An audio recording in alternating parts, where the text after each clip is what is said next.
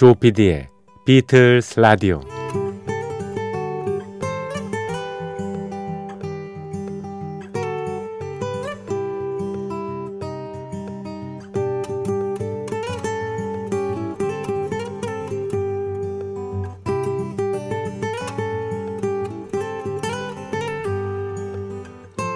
여러분 안녕하십니까? MBC 표준 FM 조피디의 비틀스 라디오를 진행하고 있는 MBC 라디오의 간판 프로듀서 조정선 PD입니다.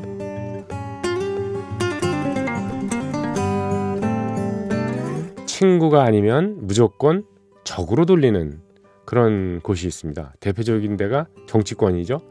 사람이란 이념의 스펙트럼, 그러니까 이념의 다양성만큼이나 관계의 다양성도 있습니다. 너와 내가 세상을 바꾸고 세상에 적응하는 방식은 다르더라도 인간에 대한 기본 예의, 애정만큼은 같다. 이렇게 생각하는 거죠. 대개 근본주의자나 혹은 원리주의자가 아니면 대충 이렇습니다. 사람은 남에 대한 이해를 바탕에 깔고요. 남의 입장을 고려하게 마련입니다. 결코 그 남이라는 게 친구가 아닐지라도 적을 만들어서 해코지까지는 하지 않는 거죠. 어, 그 사람의 모든 걸 경멸하고 혐오하고 파멸을 위해서 일로 매진하는 그런 사람은 벌써 인간이기를 포기한 경우 아닙니까? 근데 가끔 이 정치권에서 예, 아주 우려스러운 일이 벌어집니다. 그 대표적인 것이 증오가 섞인 막말을 막 퍼붓는 거죠. 이름이 알려진 정치인의 막말, 그 막말에 대한 파급 효과가 참 엄청납니다. 뉴스에 만약에 그런 게 보도가 된다고 생각이 들면 많은 국민들이 혀를 끌끌 차면서 저 사람은 안 된다, 안 되겠네 이렇게 얘기를 하지만 특정 반대편에 있는 몇몇은 아 시원하네 사이다 발언이다 이렇게 생각하는 경우도 있거든요. 저런 막말쯤은 아무렇게나 해도 되는구나 어? 이렇게 무의식 중에 여기는 그런 국민들도 생길 수 있다는 겁니다. 말이란 한번 한 품격을 잃게 되면요 품격이요 그걸 되살리기에 아주 어려운 그런 법입니다. 마치 마치 그 심한 욕을 하며 싸우던 둘이 화해를 한다고 그래서 갑자기 존칭이나 경양어를 막 들고 나온다면 얼마나 머쓱하겠습니까? 코로나19 사태 이후에 이 대한민국이라는 국가의 품격이 상당히 예, 올라간 마당에 뭐 막말이나 하고 대책 없는 막 나가식 그런 막 나가자식 그런 행동을 해서 국격을 떨어뜨린 일이 없었으면 하는 그런 바램이네요. 네. 자, 조피디의 비틀스 라디오 시작합니다.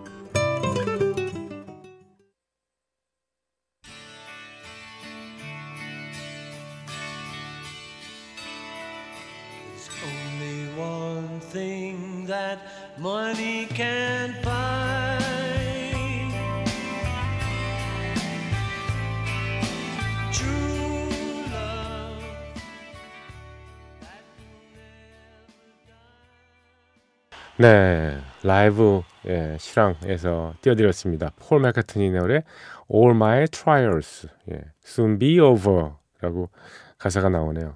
이 폭송입니다. 대표적인 예, 1950년대에서 60년대에 그 사회 그 변혁 운동을 이, 일으킬 때 예, 미국 또는 뭐 예, 다른 국가에서도 그렇습니다. 뭐 문화 뭐 혁명이죠, 뭐 예, 그러니까 사회적인 어떤 혁명을 일으킬 때 혁명이라 그러니까 굉장히 이게 뭐 총칼 같은 게 생각이 나는데 뭐 문화 변혁, 변혁 운동일 수도 있고 그런 거죠.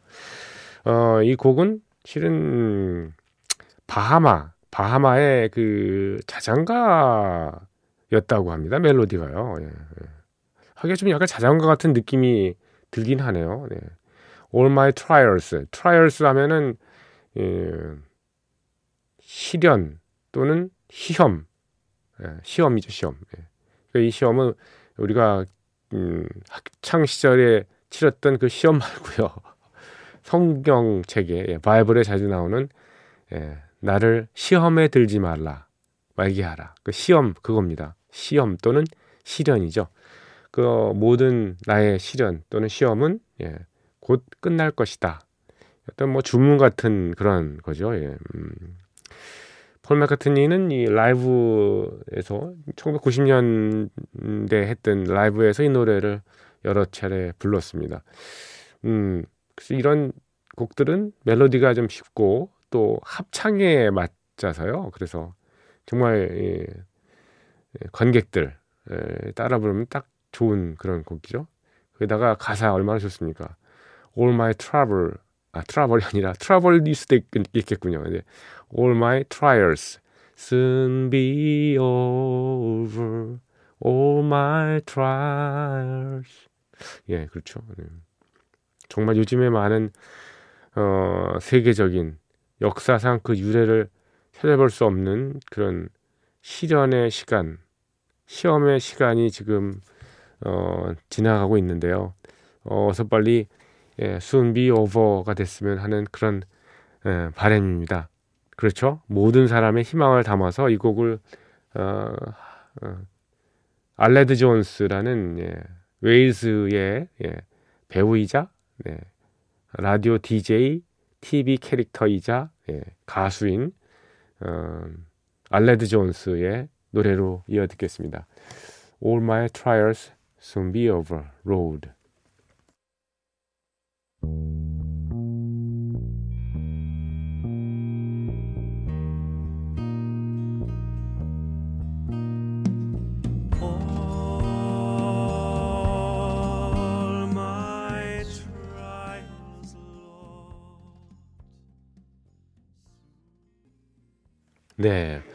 참 경건한 음악이라는 생각이 듭니다. All My Trials. 예. 알레드 존스의 예, 노래로 이어드렸습니다. 자, 조피디의 비틀스 라디오 함께하고 계시고요. 저희 프로그램에 항상 어, 문이 열려 있습니다. 언제든지 예, 참여해 주십시오. 음, 휴대전화 네.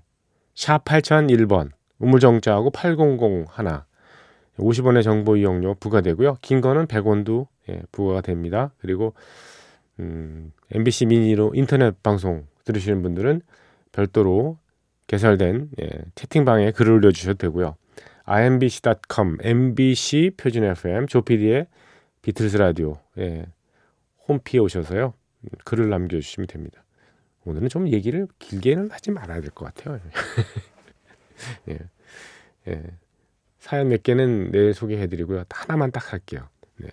조혜수님께서 보내주셨습니다. 마이클 잭슨하고 폴 맥카트니가 사이가 틀어지게 된 이유. 지난번에 어떤 분이 마이클 잭슨하고 폴 맥카트니가 사이가 안 좋아졌다면서요? 이렇게 예, 물어봤어요. 제가 잘 몰랐습니다. 예, 그랬더니 그 TV 프로그램 옥탑방의 옥탑방의 문제 아이들 뭐 이런 음 문제 아들 예. 옥탑방의 문제 아이들이 아니라 옥탑방의 문제 아들이군요. 거기에 이 이유가 퀴즈로 해서 나왔다고요. 예.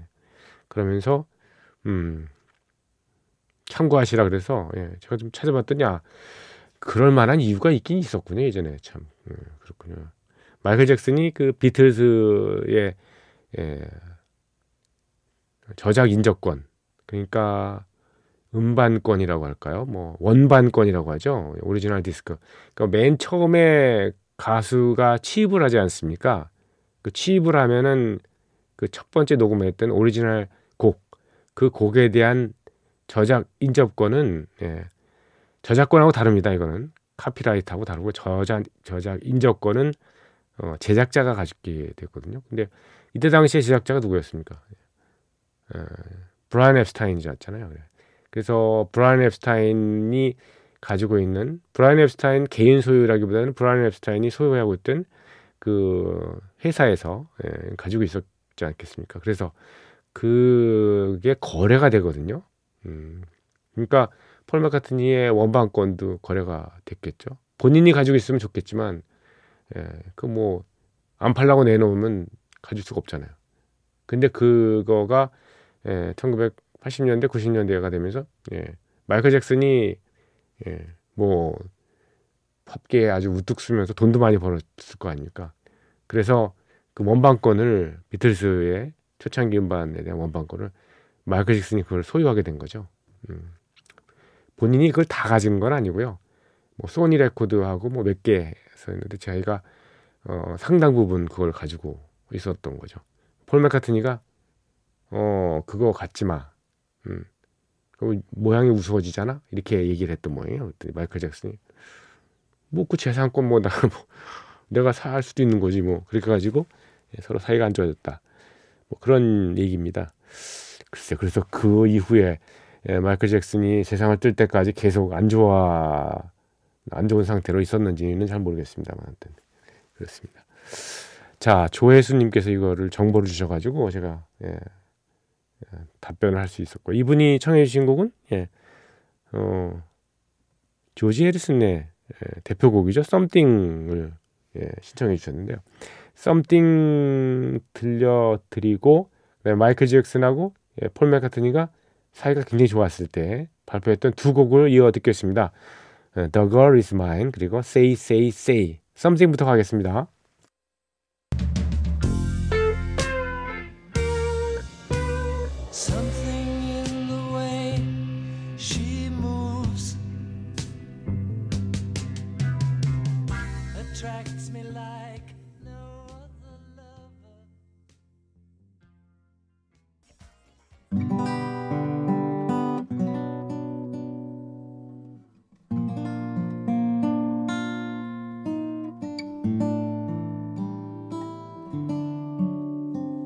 비틀스 오디세이 비틀스 오디세이는 비틀스가 음악 활동하던 시기의 이야기입니다.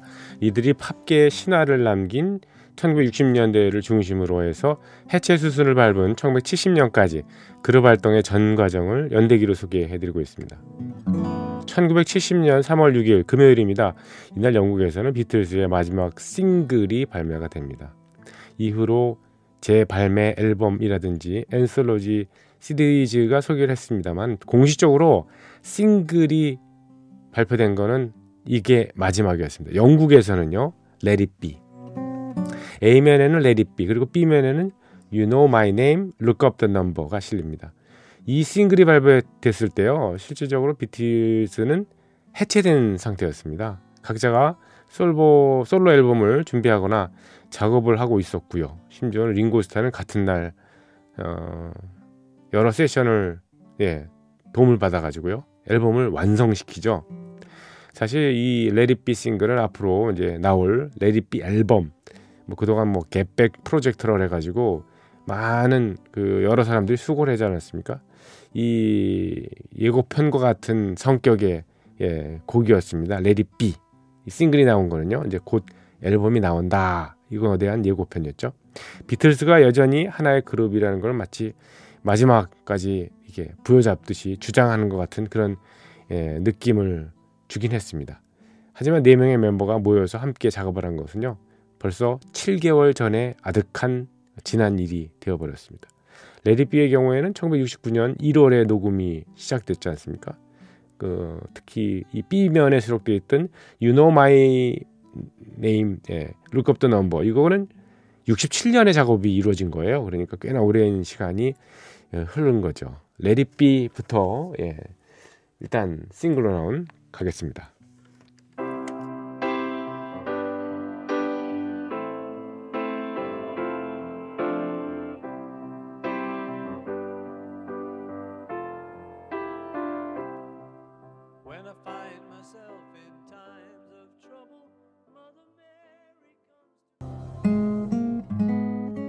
비틀즈의 연주한 노래 Let It Be였습니다. 이런 비틀즈의 성, 상황이 반영되는 걸까요?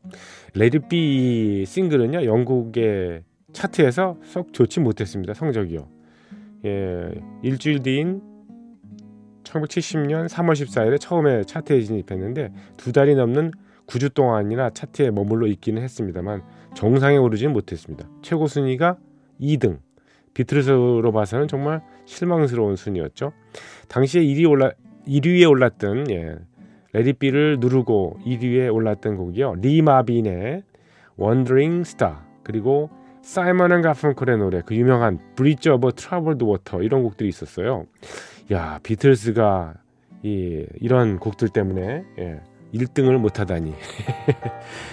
아, 사이먼 앤 가펑클입니다. Bridge over Troubled Water 레디비를 누른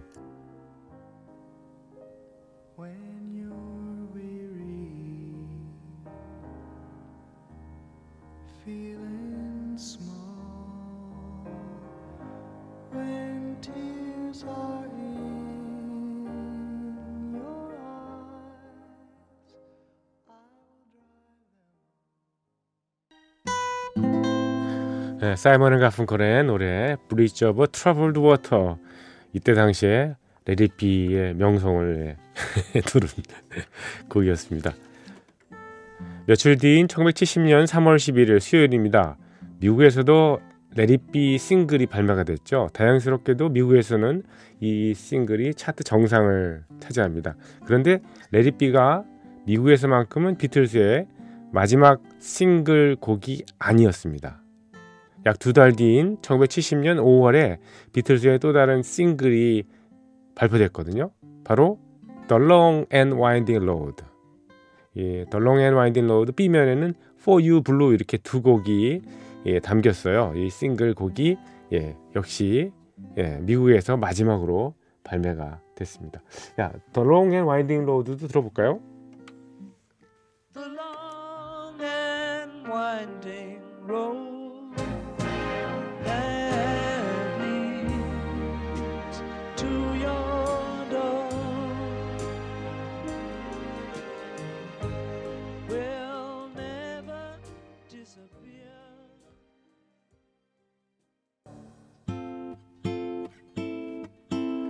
미국에서 마지막으로 싱글로 발매됐던 The Long and Winding Road. A면의 The Long and Winding Road B면의 For You Blue 이렇게 두 곡을 들으셨습니다. 1970년 3월 11일 수요일입니다. 조지 에리스는 런던의 BBC 라디오의 인터뷰에 출연을 하게 됐거든요. BBC 라디오는 꽤 오랫동안 예, 비틀즈의 특집 방송을 제작해 왔었죠. 특히 법정 공휴일이 되면 비틀즈의 특별 프로그램을 꼭 예, 편성하곤 했습니다. 물론 그 시절은 꽤 오래전 얘기입니다만.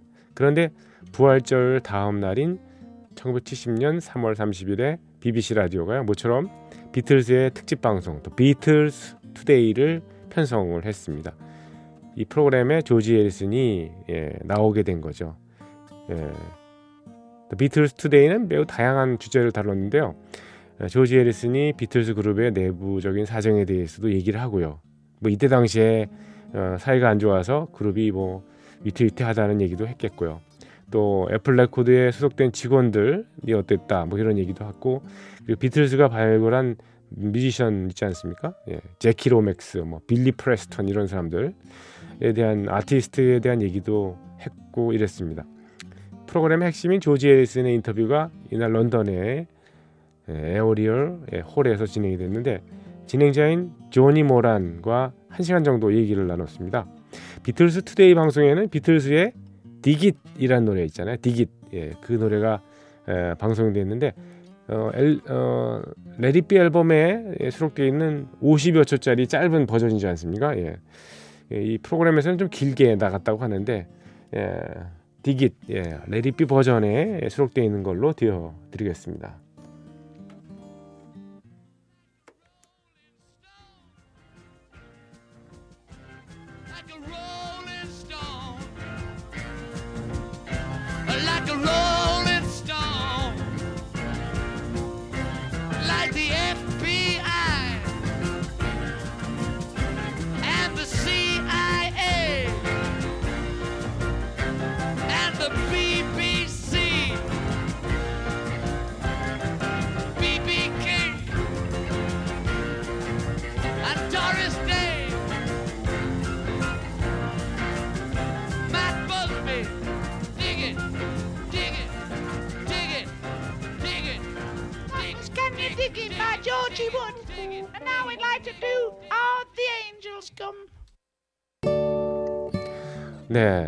50여 초 되는 네, Dig It이라는 노래 들어봤습니다.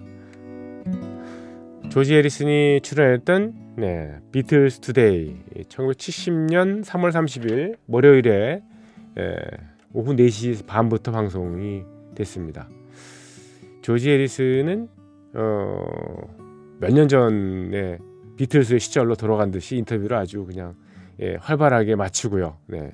그리고 난 다음에 예, 트라이던트 스튜디오로 향했습니다. 예.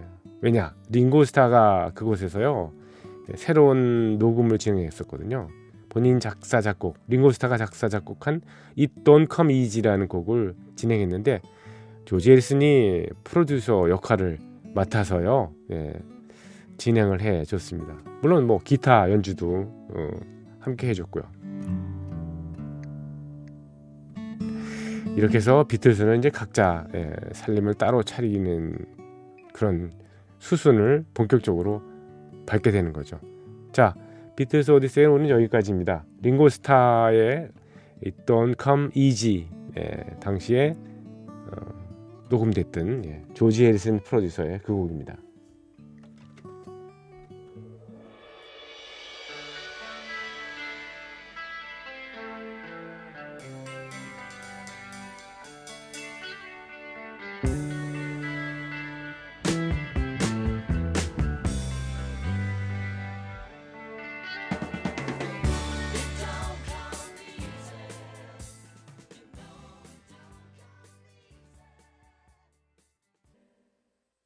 카펜터스의 노래 Ticket to Ride 들으셨고요. 여러분과 작별합니다.